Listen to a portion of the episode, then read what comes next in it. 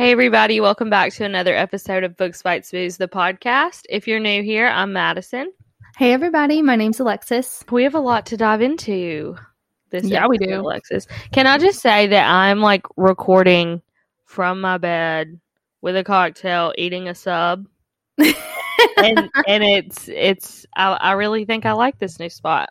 I love it. I'm a fan. Usually I'm like sitting in my office with like all my stuff set up, all like put together.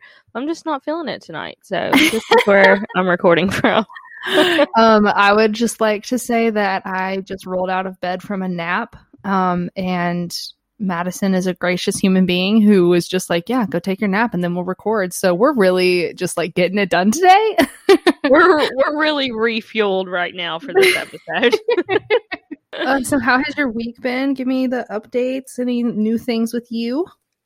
not really, no. What about you? What's new in your life? Well, I've had some dietary changes since we are books, bites, and booze. Um, I am now gluten free. Crazy. Wow. I know. Um, I went to my doctor and I was just talking about like, you know, my digestive system and stuff like that, all fun things. And she was like, you know, it kind of sounds like you have a gluten allergy. And I was like, you know what? I've never thought of that, but you may be right. So we cut out gluten from my diet for two weeks and it made such a difference. Which, like, just as a disclaimer, it's like very much so if you're not intolerant, it may not be the best thing for you to go gluten free, but my body was like getting really irritated and all this stuff. So she was like, let's take you off of gluten. And I already have an autoimmune disease anyway. So she was like, let's not irritate your body any further. And now I feel so much better. So I will be providing gluten free recipes from now on. That is so great. Oh my mm-hmm. gosh, I really love that. Yes. So th- we have a lot to cover in this episode. We have our wrap up discussion on Too Good to Be True, which, spoiler alert, our freaking predictions were way off. the board. Way, not even fucking close. So that's fun. And we also have a interview with the author, Carola Lovering. And um, yeah, I'm really excited for that too. Loved loved talking to her she was so much fun to have on the podcast and she just felt so easy to talk to like before we were on the interview she was just so gracious and like i just feel like we connected with her she was so sweet Yeah, I agree. It was a really good interview. Uh, we talk about her writing style a little bit, and we really got some good behind the scenes um, information about Too Good to Be True. That is, will be at the end of this episode. So, before we get into our drink recipes, we do want to let you guys know that we have a giveaway going on on our Instagram account. You win a book from me, a book from Alexis, and a $50 Amazon gift card. All you have to do is send us a DM on Instagram of a screenshot of you subscribe to the podcast. And make sure you're following us, of course. Exactly. We know that our audience is growing. We have so many people that are tuning in each week for the podcast whenever they launch. Our Instagram community is growing, but we just really want to get that 2,000 followers. Can you believe that? No, I am astounded. I'm so excited about it. Thank you guys so much for listening and just being a part of it.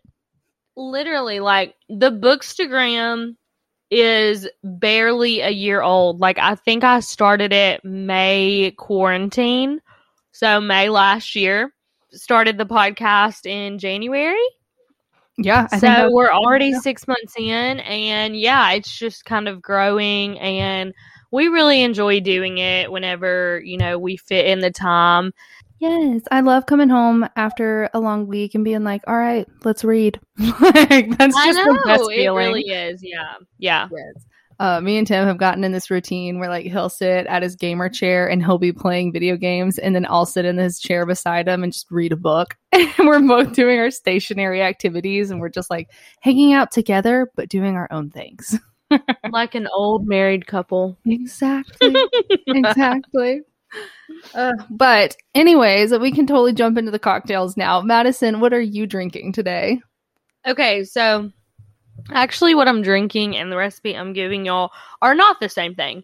Mostly because I don't have a margarita machine at my house like my mom does.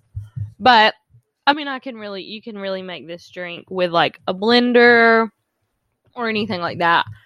Um, I am giving the best freaking bushwhacker drink recipe ever. Bushwhacker, mudslide, whatever you call it, it's the same thing pretty much. It is um, two scoops of vanilla ice cream, two shots of Kahlua, two shots of like bushwhacker cream. There's all kinds of different brands, but like some kind of like bushwhacker mix. We use I use like the coconut flavor. Um, you can't really taste the coconut in the bushwhackers, but that's just what I use.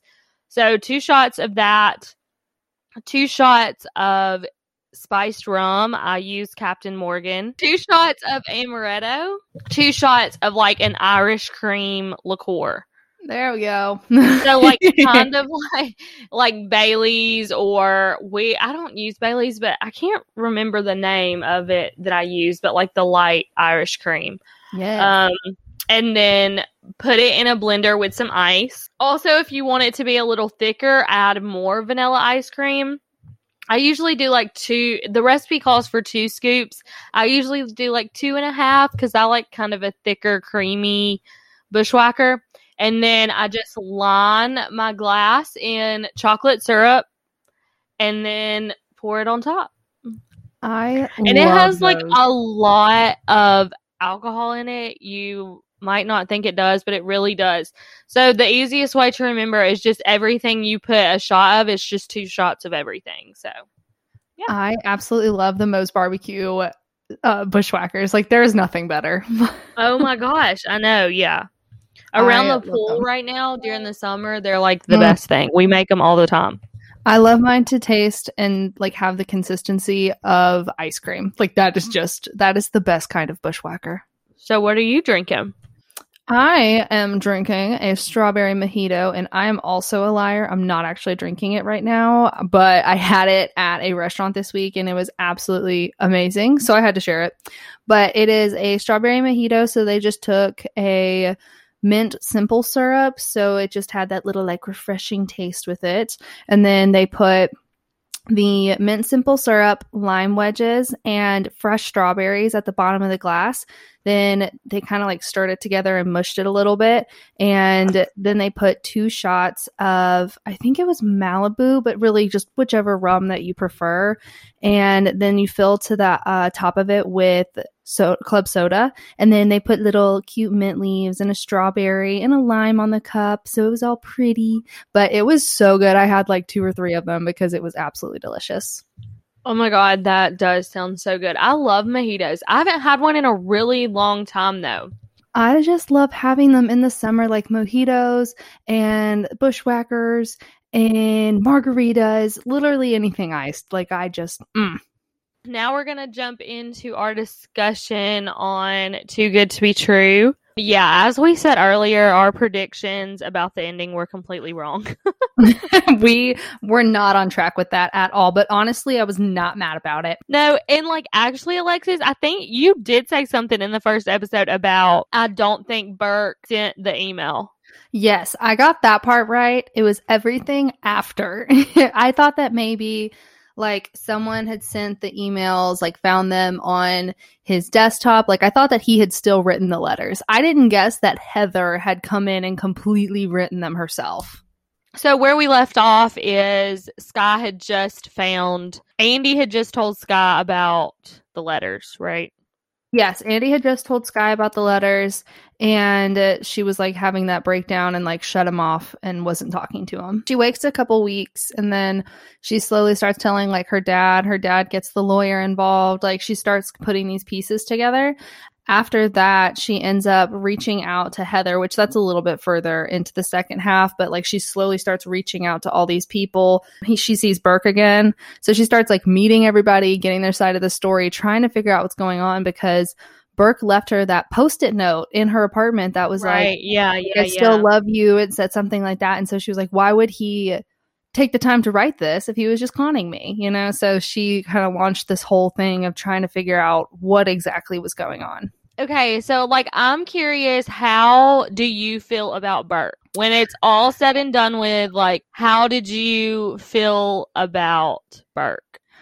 I I liked him as a character. I really liked how he like had all these things happen to him, but it at his core, he still was like a good person sort of. I mean, I say that, but then he like conned this girl. But I really think that Heather by the end of it, kind of pushed that, him into it. Yeah, like by the end of the book, you see how Heather was kind of that driving force for all the of the bad things yeah, that was yeah. happening. Yeah.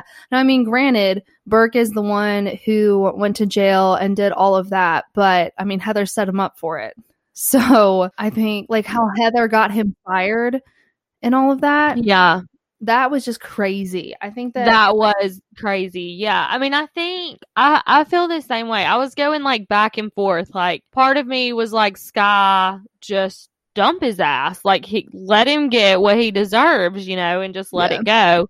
But then the other part of me, like, obviously he had good intentions behind doing a bad thing.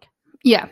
But I mean, at the same time, I feel like every freaking criminal or con man or whoever always says like, "Well, I have good intentions. I'm doing it for my family." You know, I mean, yeah. I don't know. No, I agree because I don't know if necessarily Sky should have gotten back together with him, but I mean, I kind of liked that she did because you know it's not like that in reality. Like you know, people make their own decisions, so I kind of liked that they got back together. But at the same time, I was like, mm, like he did kind of con you out of money, right? like, yeah. Another thing I wanted to talk about is Heather. yes. Of course. So obviously we said that she's like the mastermind behind the whole thing, but it's crazy because the fir- whole first half of the book, I was like pulling for Heather. Yes. She was the underdog. I mean, when the podcast like part 1 of our podcast, I was really like rooting for her almost and kind of felt like a a really I don't know, I just felt bad for her. You know, we think that her husband's cheating on her and she lost her little brother. I felt for her, but then this whole second half, my I just I changed my mind on the whole feeling. I know Carola did such a good job. She drew us in. She had us rooting for the underdog, and then all of a sudden, like bam, Heather's the villain. Yeah, yeah. I think that that was like definitely a turning point for sure but then I say villain, I actually still really liked her character. Like I thought I thought that all of the things that were making Heather do crazy things were all reasonable like situa like I would be livid if I thought that someone murdered my little brother. You know, like I would want to have millions of dollars if I grew up dirt poor. Like, you know, I totally understood her ambition for things, but it was so hard to just watch her like manipulate every situation and like let that define her and become this like self-absorbed terrible person. One thing that rubbed me the wrong way about her is when she talked about how all she really wanted was for Burke to work his ass off and her to get to sit at home and spend the money. Yeah, like good for you. and yeah, like because when you see her in the first half, she's obviously a teenager. She's working her ass off. You know, she wants to be successful. She wants to make it. And I almost feel like if she never would have stopped doing that, she didn't have to depend on Burke. Yeah. You know, like that was one thing that I didn't like about Heather is she was so dependent on Burke. She can blame Burke for their situation. Okay. Like, yeah, he got into some trouble and went to jail and, you know, lost his job, all that kind of stuff. I mean, that should have been when she realized I don't have to depend on this man. You yeah. know, I got to go out and make it work for my children. And she didn't. Which, like, if you know, if someone's a housewife, like that's your choice. And if that's the agreement that you and your husband, like that's what you want, like that's what you want. And that's totally fine. Heather did not do that with Burke. Heather had her idea of what she wanted for her family and she molded Burke into this person that she wanted him to be. Like he didn't have any ambition. Right. He wasn't aware that she yeah. wanted to be a stay at home mom. Exactly. Like he didn't want to go into finance originally. She pushed him to do it. Like she pushed him to move with her and she pushed him to take these jobs and push him forward and put so much pressure on him to do what she wanted and give her the lifestyle she wanted so that she didn't have to do anything for it. And so it was just like, and then when Burke messed up and went to jail, it was his fault. And like she didn't have a backup plan because she put everything on him. I do think another part of Burke is that he was under like tremendous pressure. I mean, Yeah. he was under pressure when he was, you know, in school. Like he just always had this pressure on him, whether that was from Heather or, you know, Sky or, you know, whoever else it, w- it was from. Like, I just felt like he was constantly under a lot of pressure to be successful, to give Heather and his kids everything that they wanted. He, I- to me, what I could see, he was carrying most of the weight in the family and in the relationship. Yeah, for sure. Final verdict. I do really like the character development in both Burke and Heather. Do I like them as people and do I like the way that everything ended up? I don't know. Right. Okay, then that leaves the last person to talk about Sky. yes. The main main lady. I think that she has a much purer heart than most people. I think that it was huge of her to forgive and move on, let Heather keep the money, take Burke back, drop the charges. You know, like that's not something that just anyone can do. Do I think that she should have stood up for herself a little bit more? Absolutely. I Yeah. think that she could have handled certain situations differently? Absolutely. But at the end of the day, like she did end up happy. Like she had never felt the way that she did when she was with Burke. So I am kind of happy that they ended together for that reason. So, like, if you had to pick somebody to play Scar in a movie or in a TV series, who would you cast? Okay, I've been thinking about this. And I have like I have a clear picture for Burke and Heather. Like those two I've got. Um Okay, give For- me those then, and then we'll Okay. loop back around. So for Burke, I can see like a John Hamm, like the guy from Mad Men, like the Mhm. whole like businessy type, but like bad boy, you know, like that kind of thing. So I see him I as agree. Burke, and then for Heather, I could totally see Reese Witherspoon, like hundred percent. Like she's got that kind of like she can pass as like a high society kind of gal, but she can also do the like rugged, like she's been through a lot. I think that she could portray the different sides of Heather. Okay, yeah, I like that. So for Sky, I just I don't know. I was thinking like a Blake Lively almost because Blake does really well with playing characters like Adaline who are a little like Age of Adaline, a little more, more soft spoken, but then she can also play someone in high society like Serena van der Woodsen, you know. So I think that she could do really well with Sky because that's kind of like a combination of the two. So I don't know. yeah. What so for Sky, for me, I don't know why, but I see like Amanda Seyfried. Right? Ooh, I um, like that. I her can name? totally see that. Yeah, How do you pronounce her last name? I mm, Seyfried, Seyfried. I don't know. Seyfried. Seyfried. I don't really remember. but I don't know why that is like who I picture. Because in I don't know. I guess I remember her from like Dear John, and she's like you know I, I don't know, just a petite blonde that I picture Scott as. I guess yeah, she has that very elegant vibe about her. another one was Jennifer Lawrence. Oh, uh, I like that one. I could see a little Jennifer Lawrence because I think she could play like the the scenes where Sky's like pretty freaking tough, you know, and like Yeah. Yeah, I think she would thrive in the scene where Sky goes to meet Heather and she has to like stay tough and like she goes to meet Burke like after she's found out everything. She would Yeah. kill those scenes. I agree. Yeah. Okay, those are good. I like those. I think we have a pretty good cast there. yes, that's our movie. Too good to be true. Thank you for coming. Um, okay, so give us your rating, Alexis. Overall, out of five stars, give us your rating and your thoughts. Go. Okay, I loved it. Like this is my favorite book that we've read so far. I looked forward to reading it every time I wasn't. Um I actually did the audiobook, you know, so I every time I got in the car, that's what I listened to. Like it got to the point where I stopped listening to music for like 2 weeks because I was just listening to the book. Um I think I'm going to have to give it a 4 out of 5. Like I really liked maybe even a 4.5 out of 5 if we can even do that. Like it wasn't Yeah, perfect. You're allowed a 4.5. Okay, I'm gonna give it a 4.5 out of 5. Wow. Okay. I really, really liked it. So Mhm. for me, I'm gonna give it a three out of five. Ooh. The only reason, I mean, I do, I did really like it. For me, it just took a little long to get to the punchline.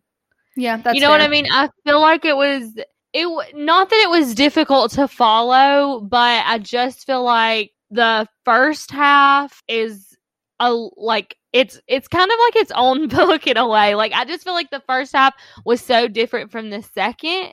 I don't know. It was just the beginning was a little slow moving for me. I did love the twist though. I really loved all the characters like we said where it you know she does like pull you in and then just drops a bomb. Yeah, so I sure. I do really like that a lot and it is I mean it, it's a really good thriller.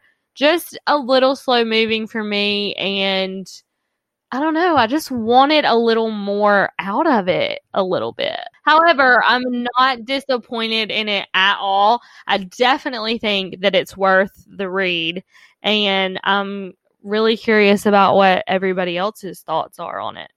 Yes, I'm excited to hear everybody's comments or read everybody's comments and hear feedback. I just loved it. I hope you guys enjoy it.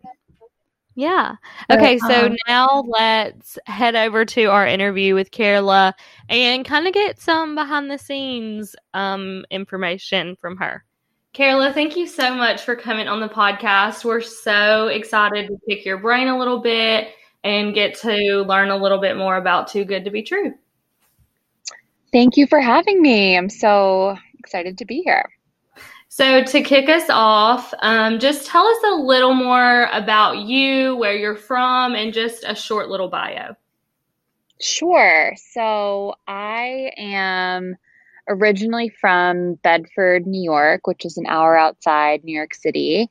Um, I lived in New York City for a while after college. I also lived in Colorado. I went to college in Colorado. Um, and I now live back on the East Coast in Connecticut with my husband and 11 month, almost 11 month old son. Um, yeah, and I'm working. So I've written two books, and I'm working on my third, and feel very lucky to be able to write fiction full time. It's just totally what I love, and yeah, Yeah. it's great. So, how old were you when you started writing or when you became serious about being a published author? Well, I was an English major in college, and I didn't do a ton of creative writing in college. I, I, like probably senior year, started to be more interested in creative writing. Um, but at that point, it was too late to change my concentration from just like regular English to creative writing. So after I graduated, I started writing a bit more, um, just like some freelance articles here and there. What really got me into creative writing, and this is like probably not a typical author answer, but was like the passion that I had to start writing my debut novel, um, Tell Me Lies, which I don't know if you guys have read, but that book is a much more personal book to me than Too Good to Be True. It just it it stemmed from like you know a lot of like emotional truths and like stuff that I'd been through in my life, in my especially in college in my twenties, um, and I was just really pulled to tell this story. Um, and it was like the first big piece of creative writing that I that I'd really ever written, um, fiction definitely, and it had many different drafts to it. But that's that's kind of what got me started was just this passion um, to tell that story, and then after you know after that after tell me lies it was kind of like can i do this again? Is this gonna is this seriously like something i can do as my real job? Like can i write another book? And so that was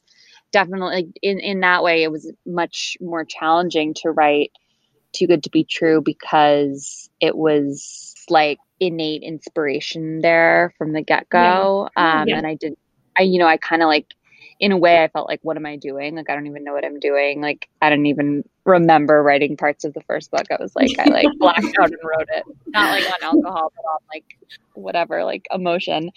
Um yeah but i mean luckily, like I have, I've been able to make it work. And we absolutely love your novels. Too Good to Be True is by far one of my favorite books so far recently. And uh, Madison and I are really big thriller junkies. We love reading thriller drama books. Can you tell us a little bit about what in the thriller genre you enjoy writing the most? You know, like what drew you to that genre? Yeah, totally. I mean, I I love reading thrillers too. Um, and so, you know, when I was working on my first book, it's my first book is not as much of a thriller as Too Good to Be True, but there's a little bit of a thriller like aspect woven into it which actually was not there originally. So like when I first started writing my debut, it was just like a kind of like regular fiction, like and I didn't really envision like myself writing a thriller, but then through the editorial process of, of that first book with my editor, she um, worked with me and we made it more of like a twisty, suspenseful book. And I loved that. I really loved like incorporating that layer of twistiness when I sat down to write Too Good to Be True, I felt like there were a few different directions I could have gone in um, because Tell Me Lies was sort of like this mashup of genres. I mean, it was like a little bit of like a romance, a little, I mean, not romance, but a little bit of like a toxic romance and then coming of age, a little bit of a thriller. Um, there were a lot of different genres kind of mixed in. And so I felt like I could have gone in a couple different directions with with book two, but ultimately I had loved writing the thriller part of Tell Me Lies. And so I decided to just try to write a full blown thriller um, next. Because, yeah, like I said, like you guys, I love reading thrillers, and that's just kind of like what I love to read. Um, that was was kind of what I wanted to do. And then I thought of I don't want to give it away by saying it for anyone who hasn't read it, but obviously you guys know what I'm talking about. Like the big twist in the middle of the book, like the really, yeah. um, the twist that sort of like flips the story on its head is where I started. Yeah. Um, I thought of that first before anything else. I was like, okay, well, that like this would be a cool book to write. Like if you, you know, I don't want to say anything more, but that is that was sort of like the genesis for the book and the rest of the Absolutely. Can you tell us a little about the release process and how has the release of Too Good to Be True been different from Tell Me Lies? Very different. I mean, they've both been great, but they've been so different. I mean, largely because of COVID. Um, right. Mm-hmm but also like because of where I am in my life now and where I was in my life when I wrote Tell Me Lies, just like different chapters. Um, too good to be true. I, you know, like everyone else, I've been, I mean, I guess, you know, COVID is like, is coming to a close now, knock on wood, hopefully. But like everyone else, the past year and a half, I've pretty much been home. And so everything like to do with the release of Too Good to Be True kind of like happened in my living room you know like all of the events were virtual um like everything it was exciting but it was just everything was sort of you know there weren't like any launch parties or like book signings but it was still like incredible to see the enthusiasm. One thing that that probably helped the most was book of the month um choosing too Good to Be True as one of their March books. Um, that really, I found out about that, I think in like early February, that it was going to be a March pick for Book of the Month. And I, it just was, it was the most amazing thing because I, I feel like Book of the Month is is such incredible marketing and yeah that's how that's how we kind of choose our books is book of the month. So too good to be true was our march pick. Yeah which i i remember i was like obsessively reading like all the comments on the on like the book of the month instagram. I was like oh my god who cho-? like people because people say who they chose and like i hope people chose this one my book. Um but yeah, that was so exciting and made the launch that much more amazing. But it was just very different. I mean, with Tell Me Lies, it was my first book. So I was, and it was a, a really personal story to me, like I said. And so I was really nervous about it. It was like the first time. Yeah you know like i'd ever written anything and it was like personal and i i did end up having like this big launch party and invited like tons of people in new york and it was like this big night out i my sister's friend did my makeup which like i never have my makeup done it was just like a big night out um and that was like obviously the opposite for Yeah. too good to be true. Like I had a great launch event, but it was on Zoom. Um, Yeah. and so just yeah, very very different. Um, I think there's probably nothing like having your first book come out. I think that's Right, just yeah. like really just it's all so new and shiny and but this like too ha- too good to be true coming out was so exciting because I feel like it's resonated with like more readers than Tell Me Lies in a lot of ways. It seems to sort of have a wider net. So that's been really cool to see. Like I think it's just more appealing to readers who are interested in a variety of genres. Well, to play off of how you mentioned that you're kind of just in a different place now in your life with this book, um, how has being a mom contributed to your writing, specifically when writing like the mothering scenes with how Heather is, you know, like a motherly figure to Gus, and um, how Libby, how Heather kind of like, you know, strides to be like Libby at the beginning too.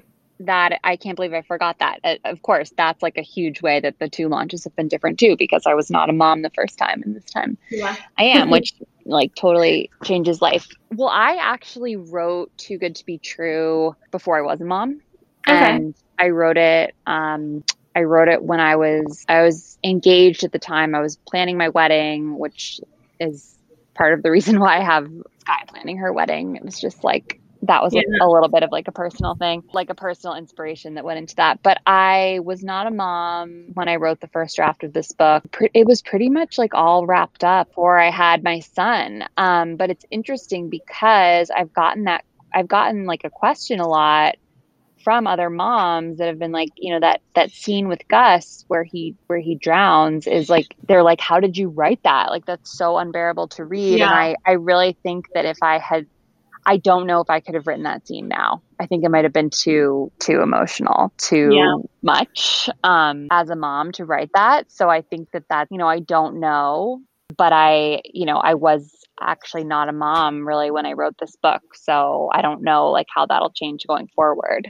Yeah. Yeah. For Too Good to Be True, we have the three different perspectives going on. Was it difficult to write from the three perspectives and switching back and forth between the time periods? It was. It got a little confusing at points. On the one hand, I I love writing multi POVs because it kind of makes like each writing session different. You know, like one day you're in Heather's perspective, one day you're in Burke's, one day you're in Sky's. It kind of like keeps me on my toes, but at the same time, it was difficult because there, like anyone who's read this book knows, there are a lot of there's a lot going on. There are a lot of different timelines. You know, there's just a lot to keep track of. Um, and so that made it challenging.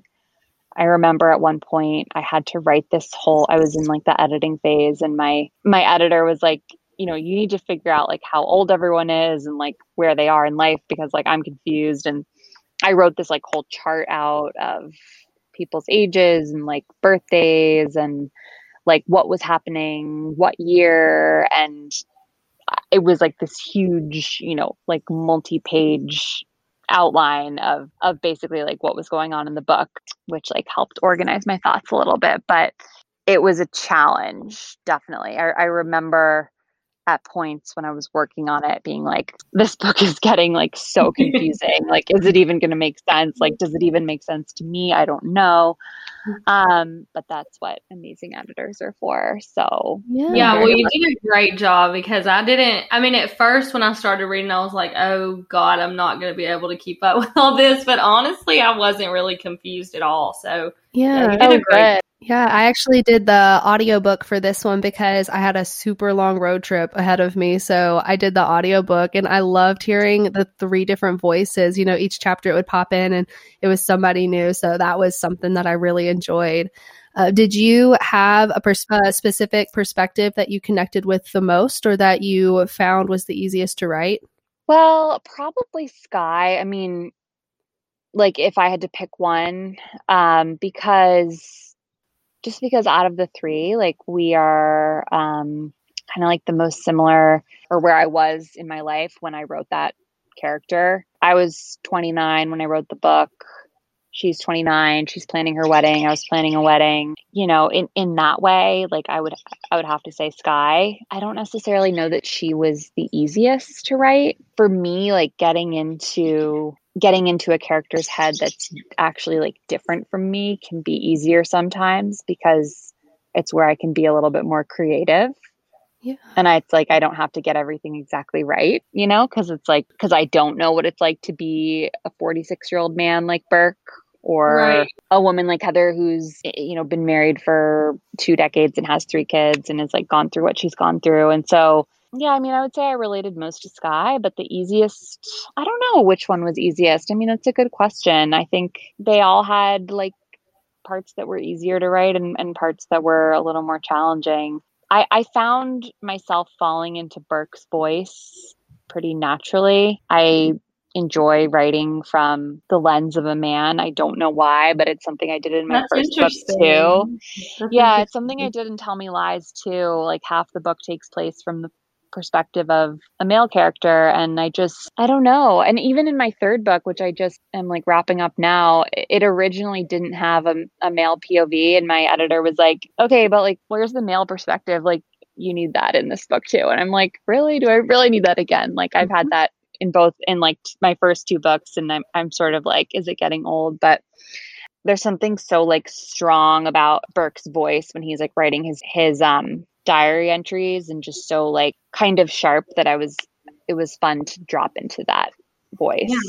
Yeah. So, um, the Langs Valley setting, I want to talk about it for a minute. Ha- why did you choose like the small kind of rundown town for the center of Heather and Burke's story? And, um, like take us through the writing process or kind of like how you created Langs Valley and where the inspiration comes from. That's a great question. I don't that's like one that I haven't really gotten. Um Well, I knew that I, you know, I knew that I wanted a point of tension in like Heather's character to be money and I wanted her to like come from really nothing and and kind of like idolize Libby and Libby's wealth especially. And I wanted that to be like a driving force for Heather. You know, I, I knew that I wanted her to kind of come from this rundown town where she like doesn't really have a chance and Burke too. And and I thought like that would sort of help humanize her a little bit. That and also what she's been through with with Gus but just to show that you know she kind of had a tough go of it from the beginning. And it's not like she was you know she wasn't handed anything the way that like Sky and Libby were handed um Yeah, really she kind of like had to learn to grow up pretty quickly Yeah. in Lings Valley. Yeah.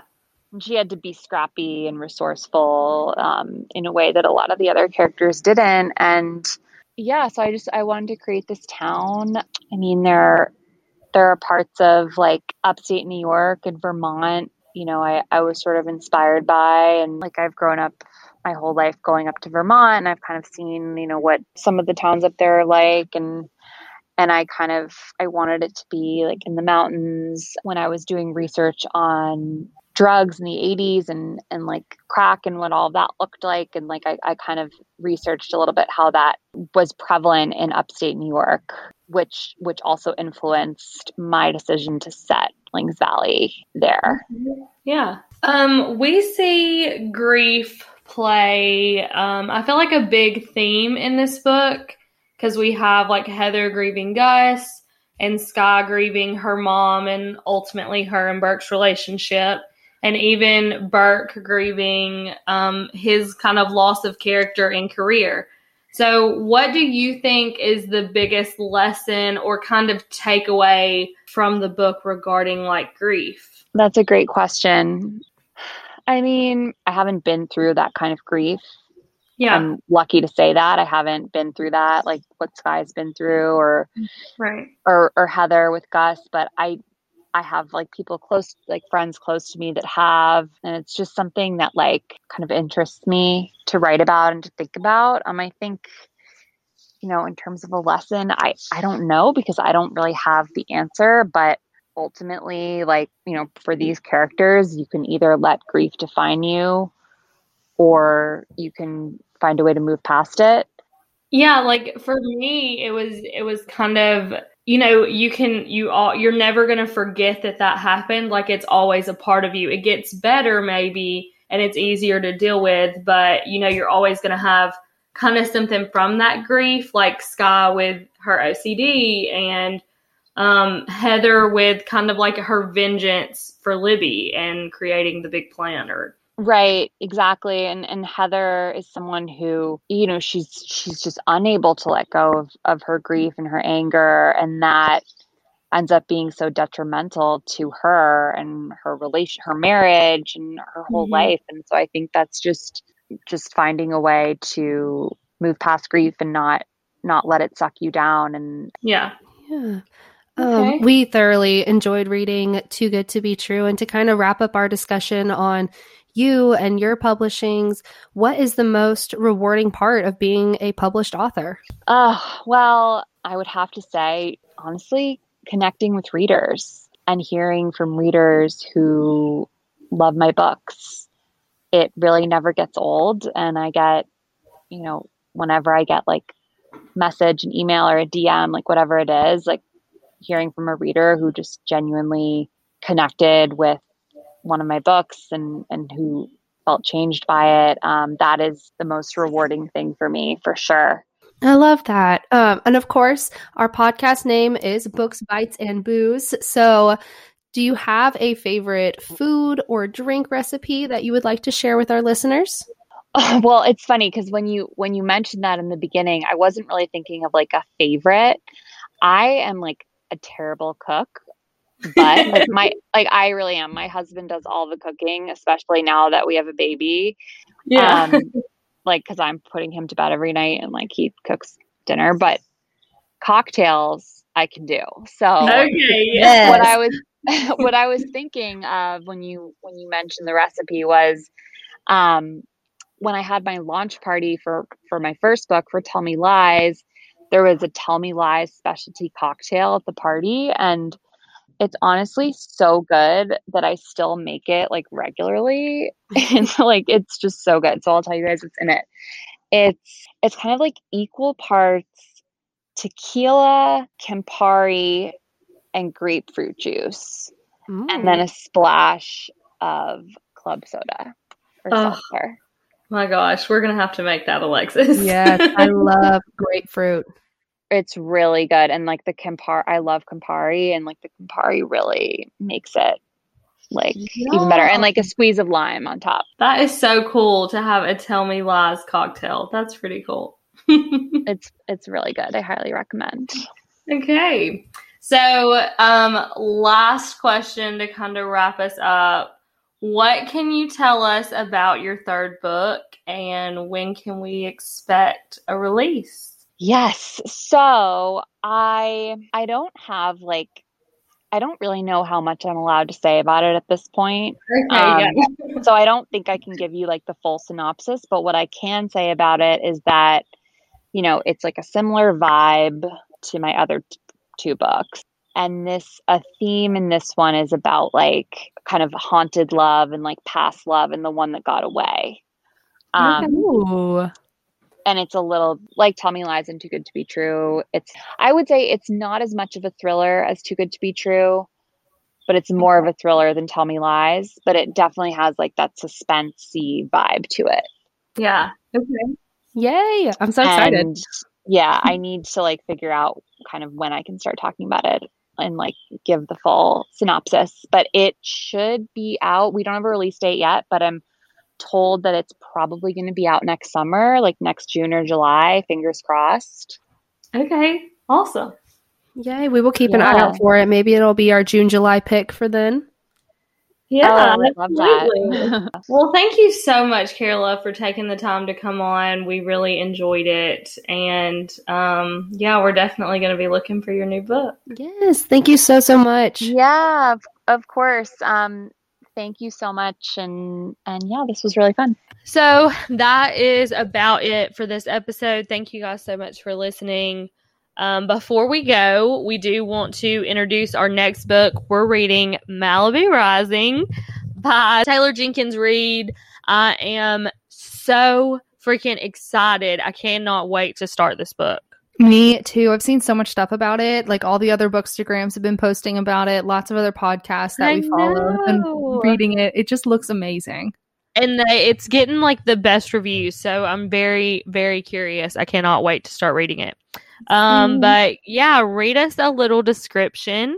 Yeah, if you haven't heard about it yet, the quick take on Book of the Month says this rollicking power keg of a novel follows the infamous Riva siblings over the course of a one life changing night.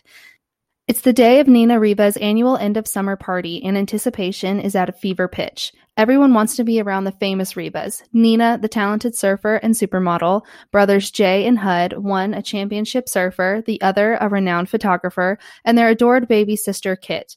Together, the siblings are a source of fascination in Malibu and the world over, especially as the offspring of the legendary singer Mick Riva. The only person not looking forward to the party of the year is Nina herself, who never wanted to be the center of attention, who has also just been very publicly abandoned by her pro tennis player husband. Oh, and maybe Hud, because it's long past time for him to confess to something. Confess something to the brother from whom he's inseparable since birth. Jay, on the other hand, is counting the minutes until nightfall when the girl he can't stop thinking about promised she'll be there. And Kit has a couple secrets of her own, including a guest she invited without consulting one. By midnight, the party will be out of control. By morning, the Riva mansion will have gone up in flames. But before that spark in the early hours before dawn, the alcohol will flow, the music will play, and the loves and secrets that shape this family's generations will all come bubbling to the surface. I just think that yes. So good. Cannot I'm wait. so freaking excited. I'm like chomping on an oatmeal cookie right now, so I apologize. you were fine. Uh, but I am so excited to read this. And we'll be back in just a couple of weeks with part one of Malibu Rising. And of course, we'll post on our stories and the Instagram to let you guys know how far to read into it and what to expect for the first podcast episode for it. Yeah, and don't forget to enter the giveaway happening over on our Instagram. It's at Books Bites Booze. And for drink recipes, um, interviews, and our dinner recipes, you can check out our blog. It's booksbitesbooze.com. Yes. And thank you so, so much to Carola for joining us on the podcast. It was so much fun having her. And thank you guys so much for listening. Yeah, see you next time. Bye. Bye.